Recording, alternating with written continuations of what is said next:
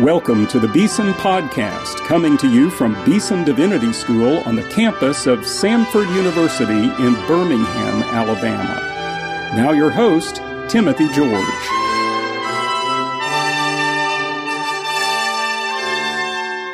Welcome to today's Beeson Podcast. Well, today I have the privilege of introducing you to a friend of mine, Dr. Ramesh Richard. He is professor of global theological engagement and pastoral ministries at Dallas Theological Seminary. He is also the founder and president of Ramesh Richard Evangelism and Church Health, sometimes just called REACH with two R's in the front, which is a wonderful global proclamation ministry seeking to evangelize leaders and strengthen pastors really all over the world. He's ministered in more than 100 countries. He's spoken to the prayer breakfast of the United Nations, which brought together ambassadors and leaders of more than 200 countries. God has used Dr. Ramesh Richard in a marvelous way as one of the articulate, thoughtful, compassionate voices of the gospel for our time. We are so honored to have you with us, Dr. Richard. Thank you for giving us this time today. Thank you, Dean George. And uh, I so appreciate the opportunity be, to be here on the campus of Beeson the last couple of days. And thank you for saying all that you've just finished saying. I, I remember uh, Churchill putting down Clement Attlee, and this may come across as false humility. So, it's a modest man with much to be modest about. So. well, I would say you're a humble man, and uh, your humility. Very, very, few of us left. but uh, now I got the privilege of knowing you by participating a little bit in your ministry uh, at Dallas several years ago. Uh, say a little bit about that ministry. It's, it's unique to my perspective. I could describe it, but I'd rather you say what, what you're doing there. Oh, thank you. Because of the rapid growth of the church in Asia and Africa and Latin America, and the need for the training of pastors in large numbers, as well as the connection of the future leader of the Christian faith, we came upon a model to bring one pastor per country for three weeks to the campus of Dallas Theological Seminary that reach rents and, and uses in this wonderful partnership between formal and non-formal pastoral training. And uh, we call it the Global Proclamation Academy because the primary focus of those three weeks is to help younger pastors uh, to be connected, united, and strengthened, especially in the areas of preaching, living, and thinking biblically. They are in the mid 30s. They are the primary shepherds in the congregation. Uh, they have to speak English so that they can understand one another. They have a vision for pastoral training and multiplication and also have connection with 10 other pastors anywhere. We bring master coaches from all across the country and beyond, especially presidents and deans of theological seminaries and institutions like Beeson. And under the Thinking Biblically rubric is where we had the joy and the honor of having you, Dean George, to participate in that particular year or two that I remember. Uh, to which you came and contributed so deeply across. And the great thing about uh, this group is that they come for a once in a lifetime experience and then we keep them facilitated and connected into the future so they truly become brothers and and uh, share life and the future together. Uh, we want them to be friends for the next 20 years. I remember there were 25, one from each different country. Correct. They're just one per country, so they don't uh, form into their own cliques. And we seat them intentionally in different seats every day and we give them opportunities for telling the stories which are powerful.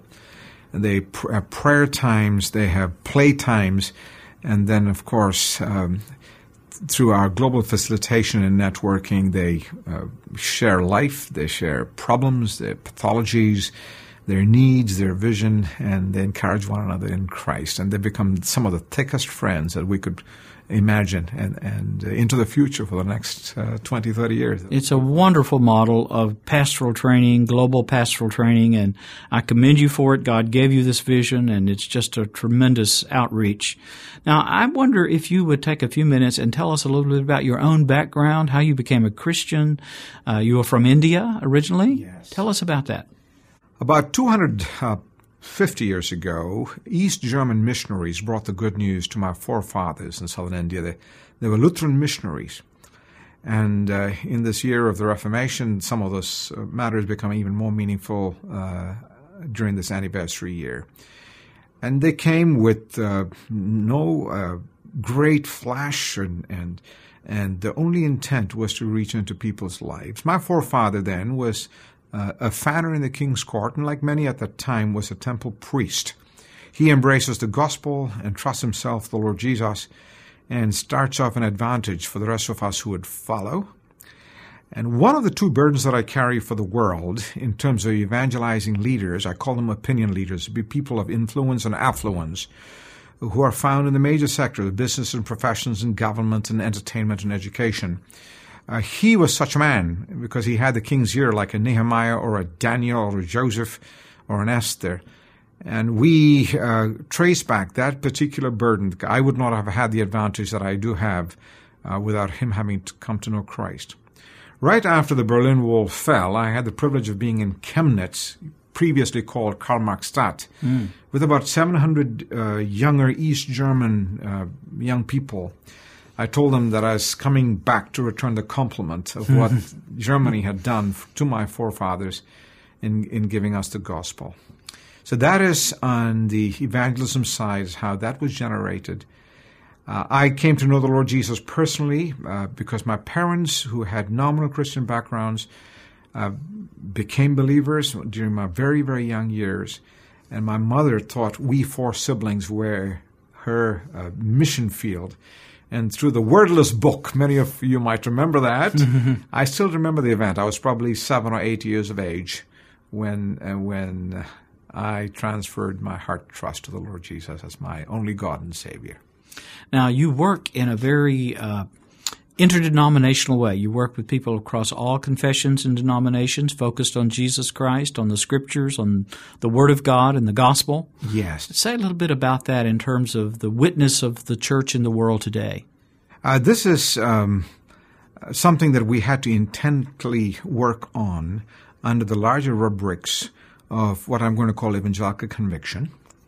And with the presence of the World Evangelical Alliance doctrinal statement and the Lausanne Covenant, we're able to cover you know, 600 million or so evangelicals around the world. And if anybody could sign to those, we are happy uh, not to be as narrow as a theological seminary needs to be, and for great good reasons.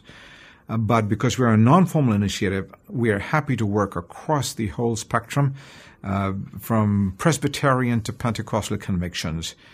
As you know, 70% of the world church would fall within the charismatic Pentecostal growth uh, curve, and they're among the most zealous and gracious and yet desirous of the kind of depth and training uh, that they need and they understand they need in order for good health of the church in addition to the growth of the church. We all know that growth without health is cancer, whether in the human body or Christ's body, and they realize it, and all of us realize it. So we're able to provide the right platforms for across the body of Christ under the great solas of the Reformation, expanded in the Lausanne Covenant and the World Evangelical Alliance Statement of Faith, uh, to embrace them, to encourage them, to equip them, and then unleash them. If I may say so, uh, I think this is very much in keeping with the Reformation understanding of the church itself. It's not a new or different understanding. They Talk wanted, to me a little bit more about that. You're the expert here on that. Well, one. they wanted to get back to the gospel. Uh, that's why the sola scriptura was so important. It was not a new doctrine, but they wanted to recover that doctrine that goes all the way back to the New Testament and the scriptures, and so that God's people could come together for a united witness. Now, the fact that we have a fractured church means we still have a lot of praying to do, a lot of work to do. We're not there yet. But Jesus' prayer for his church in John 17, 20 uh, is still very much, I think, our prayer today that the Heavenly Father would draw his disciples together to be one as he and the Father are one so that the world might believe. So it has a missional focus to it. I, I could listen to you all throughout this podcast and, and way beyond. But for example, in Lagos, Nigeria, there are 4,000 denominations, not churches, denominations because everybody wants to start something new. He's upset with his bishop or his archbishop, just goes and starts in his unique, distinct uh, slice and nuance that we only meet on Sunday nights rather than Sunday mornings, so we are a denomination by ourselves. So, how could we do something that in the conviction of, of Scripture, which made the gospel and the Bible available to all people, but also emphasized the vocational calling of the laity. The biggest trend today, right now, is what I'm going to call bivocational pastors, mm. who are both uh, in ministry, but are funded by their own initiatives, either in business or in professions. God has called them, God has gifted them and placed them. So if we can get them just a little bit of training, of skills and tools, relationships that they need, the, the church may become a bit more healthy.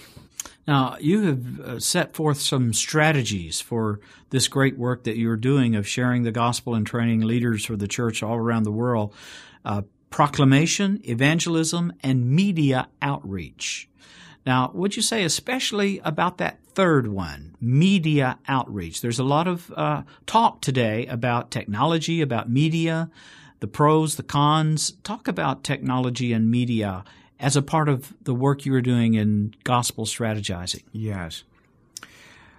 Uh, I was addressing your students and faculty over luncheon today, and I talked about four realities uh, of of my interpretation of what is happening today. It's just like the Lord Jesus said, you know, you're able to tell the patterns of the weather, but you're not able to analyze what is happening around you. Four realities which inform our strategies. First is the world of people. There are 7.4 billion people in the world. That's a very large number. Uh, just over a billion minutes have passed from the Lord Jesus till now. Two billion minutes, a little over from Moses till now. So we've got to do something that's large and scalable and global. Media provides an opportunity to be simultaneously present across the world in large ways, including this podcast, which is the use of media uh, for it, especially for Christian believers. What we need to do somehow is penetrate the pre Christian barrier and so each year I've had the privilege, first on television, uh, started with Y2K. You remember that? Mm-hmm. When the whole world was filled with global anxiety and the psychological odometer of the human race being changed. And in an unusual turn of special providence, God opened us the world's largest secular television network out of Hong Kong. They boast a 3 billion people footprint with 100 million people watching every program guaranteed. Mm. And half of the world lives within five flying hours of Hong Kong. So each New Year's Day, which is the only global holiday, there is no other global holiday. Uh, July 4th is not a global holiday. Somebody asked me if you have July 4th in India. I said, we know we go straight from the 3rd to the 5th. uh, but uh, uh, New Year's Day is the only global holiday. Um, and, and, to use G.K. Chesterton's uh, analogy of, of uh, a new year is not for the sake of a new year, but a new soul and everything new, we've tried to capture New Year's Day as a way to present, plant seeds for the gospel uh, after about eight years of doing that New Year's television special, we decided to go to an internet delivery system. Last year's series was called The Corruptionist. The corruption problem is the number one social problem in the world, but of course it's rooted in the human heart, which is the access that we have for the gospel. And at the end of last year, I did a series on sexual corruption, which has just had 6 million or 7 million views. And this is an opportunity we have right now to plant seeds for the gospel, start with them and end up with the Lord Jesus. Media also allows us to follow up where we cannot be present and also to introduce them to like minded people to us in a particular location. We always ask, would you like, as a 17th step in follow up, would you like somebody like us uh, for, for a second conversation, third conversation. Most people say no because they want to keep their identities hidden, but some say yes, and we have ways of getting to them. Uh, media, we have great limitations. I call it climatization more than evangelization. What so do you mean by that? Climatization provides the environment for the gospel to be heard, but doesn't necessarily evangelize per se to the depth we would like in any evangelism encounter. But sometimes God uses uh, the minus four to the minus three move as good as the minus one to the zero move.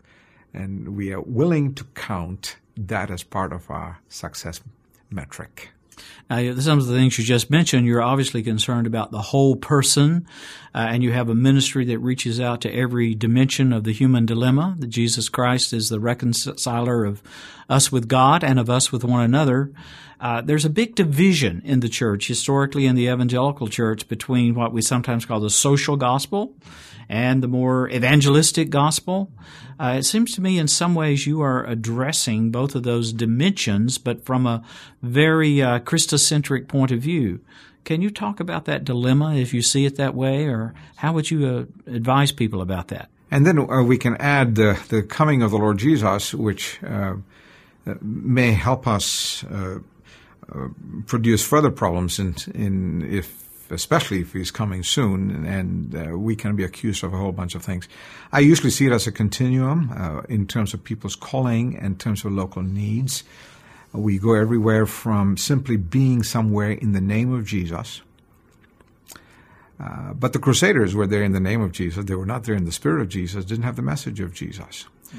So all our social initiatives we want to have covered by the name of Jesus the spirit of Jesus and the message of Jesus. Otherwise, we'll be another NGO, another non governmental organization who can do this better than we can.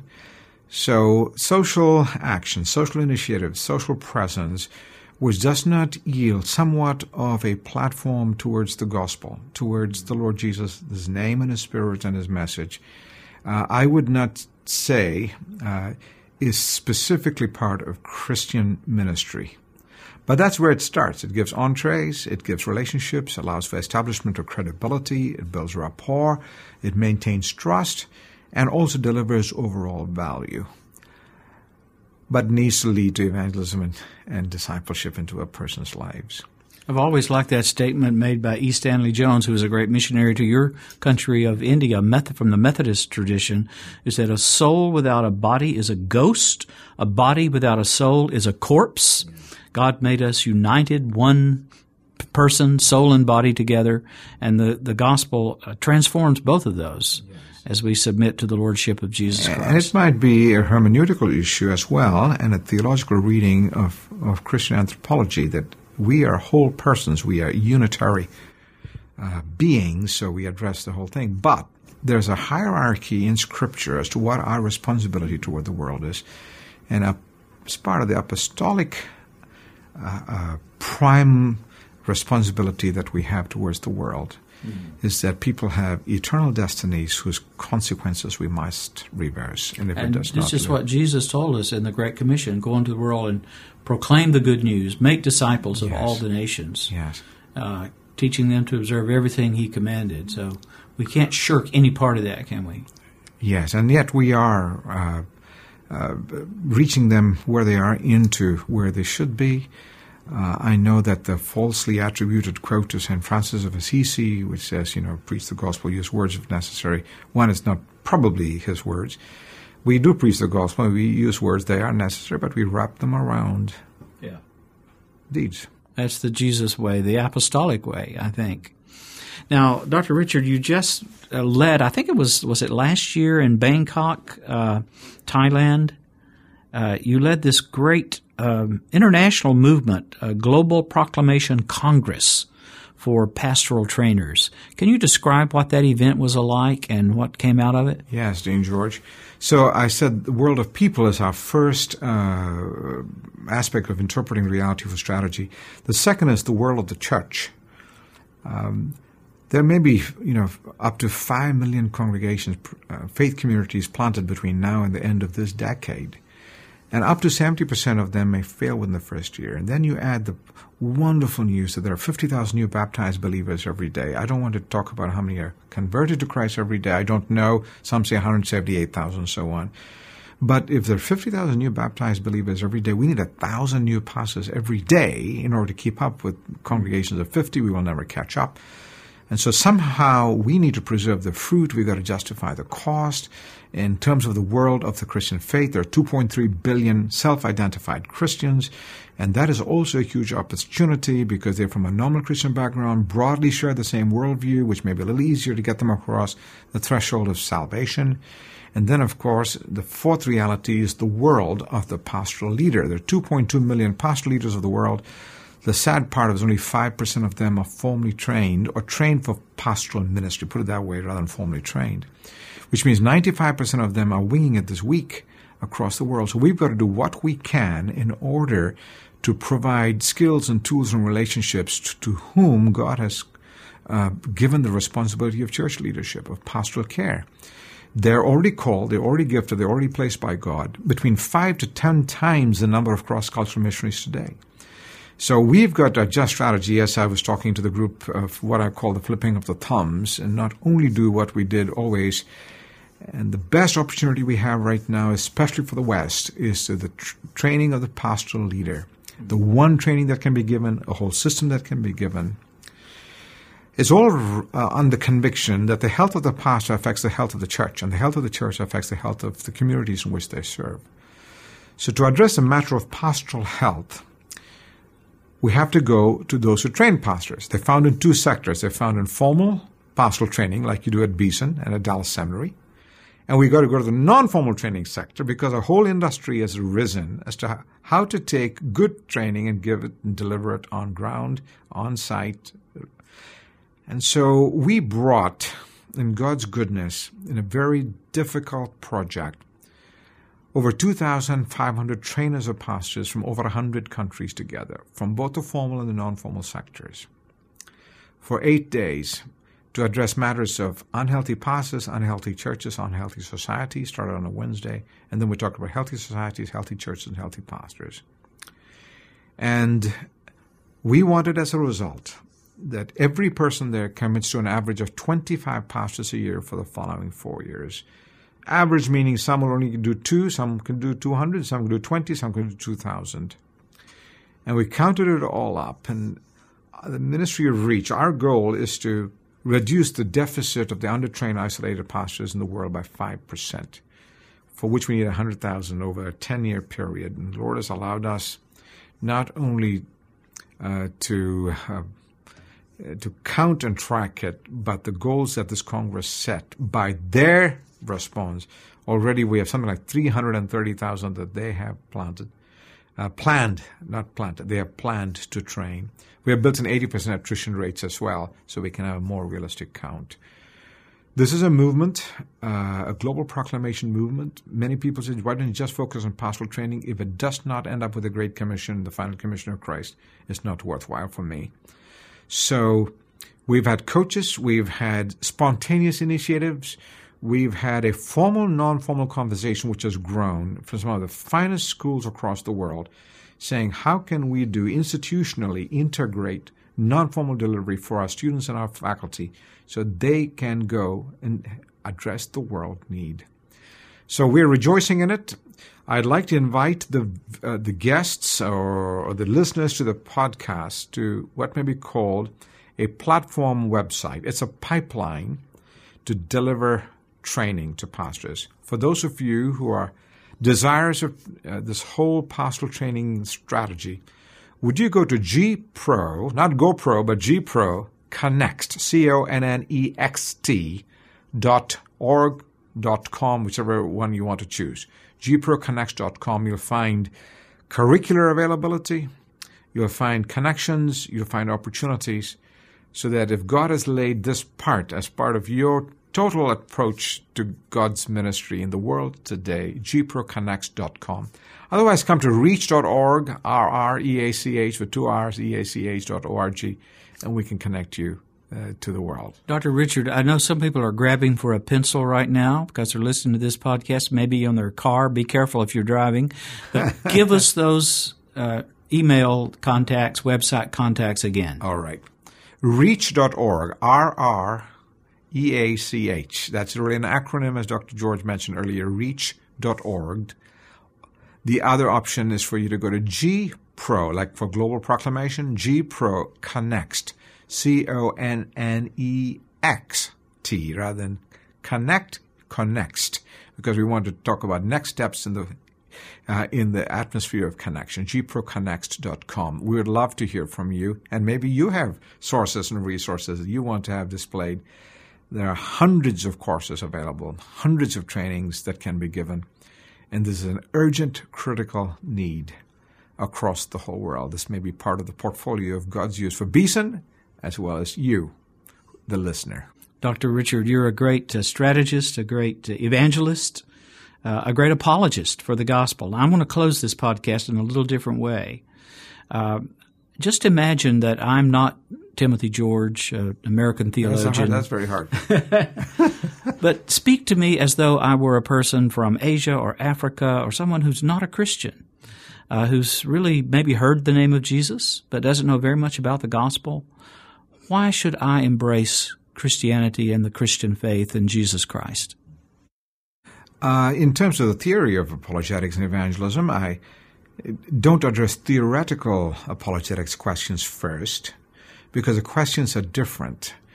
I actually have recommended what I'm going to call an existential apologetics platform uh, because of being human is across the world the same, the same yearnings of the human heart.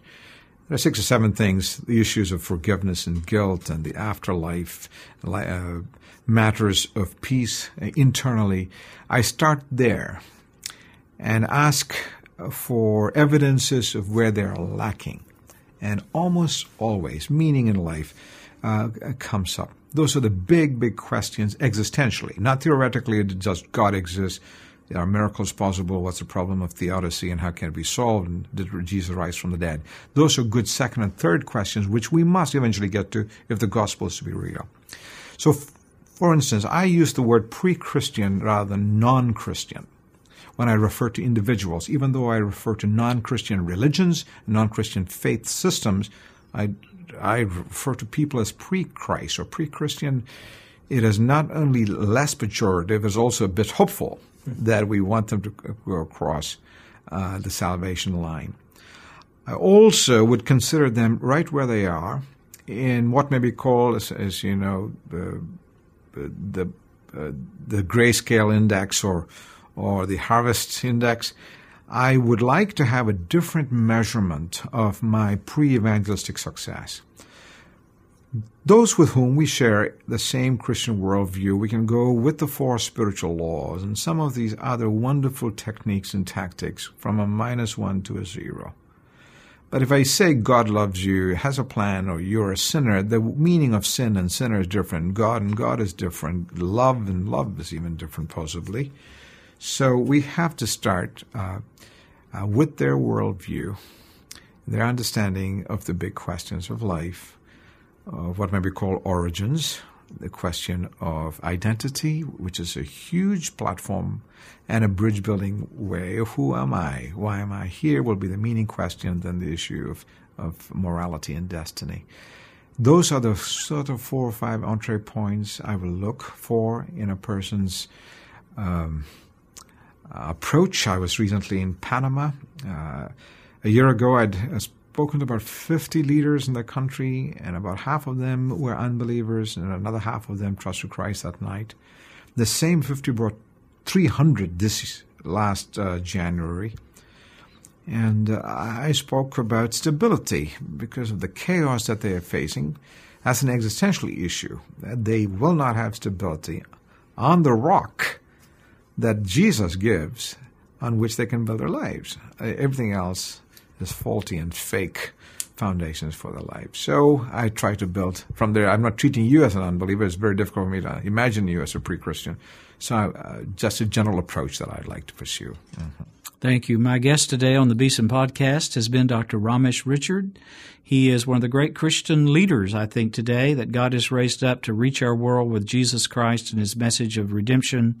He is the president of this great global theological engagement and pastoral ministry, teaches at Dallas Theological Seminary.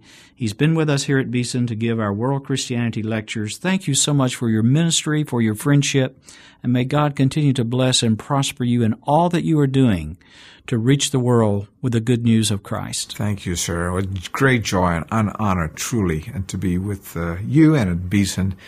And I wish to see if God will help us change the way one billion individuals think and hear about the Lord Jesus.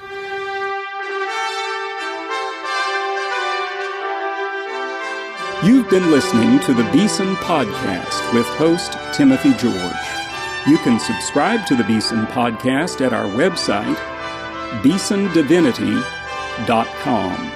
Beeson Divinity School is an interdenominational evangelical divinity school training men and women in the service of Jesus Christ. We pray that this podcast will aid and encourage your work, and we hope you will listen to each upcoming edition of the Beeson Podcast.